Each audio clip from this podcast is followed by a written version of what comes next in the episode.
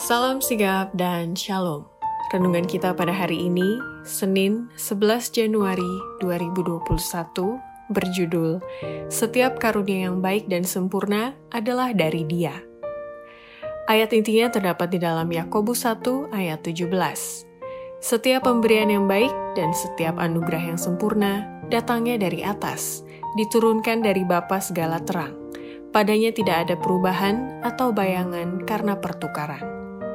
Pena Inspirasi menjelaskan yang dimaksud dengan judul renungan kita pagi ini, setiap karunia yang baik dan sempurna adalah dari Dia, bagi kita sebagai putra-putri Allah adalah sebagai berikut.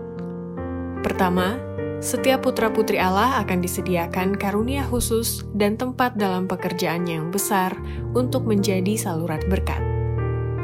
Allah menyediakan satu tempat bagi setiap orang dalam pekerjaannya yang besar – talenta yang tidak diperlukan tidak dikaruniakannya.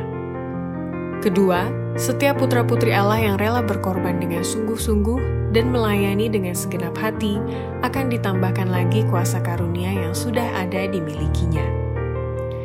Tuhan menginginkan kita agar menggunakan setiap karunia yang kita miliki, dan jikalau kita melakukannya, kita akan mendapatkan karunia yang lebih besar lagi untuk digunakan dia tidak memberkati kita secara ajaib dengan kesanggupan yang kita perlukan, tetapi sementara kita menggunakan apa yang kita miliki, Dia akan bekerja bersama kita untuk menambah dan menguatkan kecakapan kita. Oleh karena pengorbanan yang sungguh-sungguh dan dengan segenap hati bagi pelayanan Tuhan, kuasa kita akan ditingkatkan. Ketiga, setiap putra-putri Allah yang memiliki keterampilan dapat melakukan lebih banyak pekerjaan daripada mereka yang hanya mempunyai karunia cemerlang semata.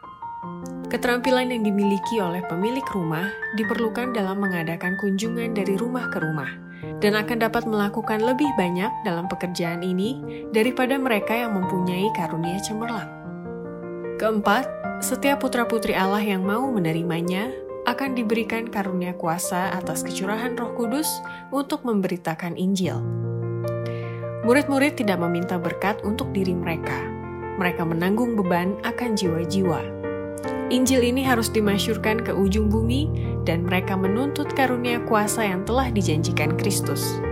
Kemudian Roh Kudus akan dicurahkan dan ribuan orang akan ditobatkan dalam satu hari.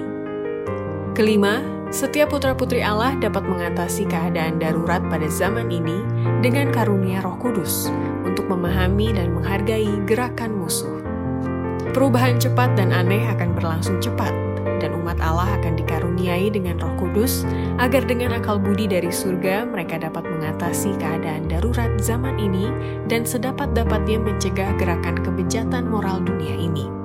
Jikalau jemaat tidak tertidur, Jikalau pengikut Kristus berjaga dan berdoa, mereka mungkin dapat memperoleh terang untuk memahami dan menghargai gerakan musuh. Demikianlah renungan kita pada hari ini. Kiranya Tuhan memberkati kita semua.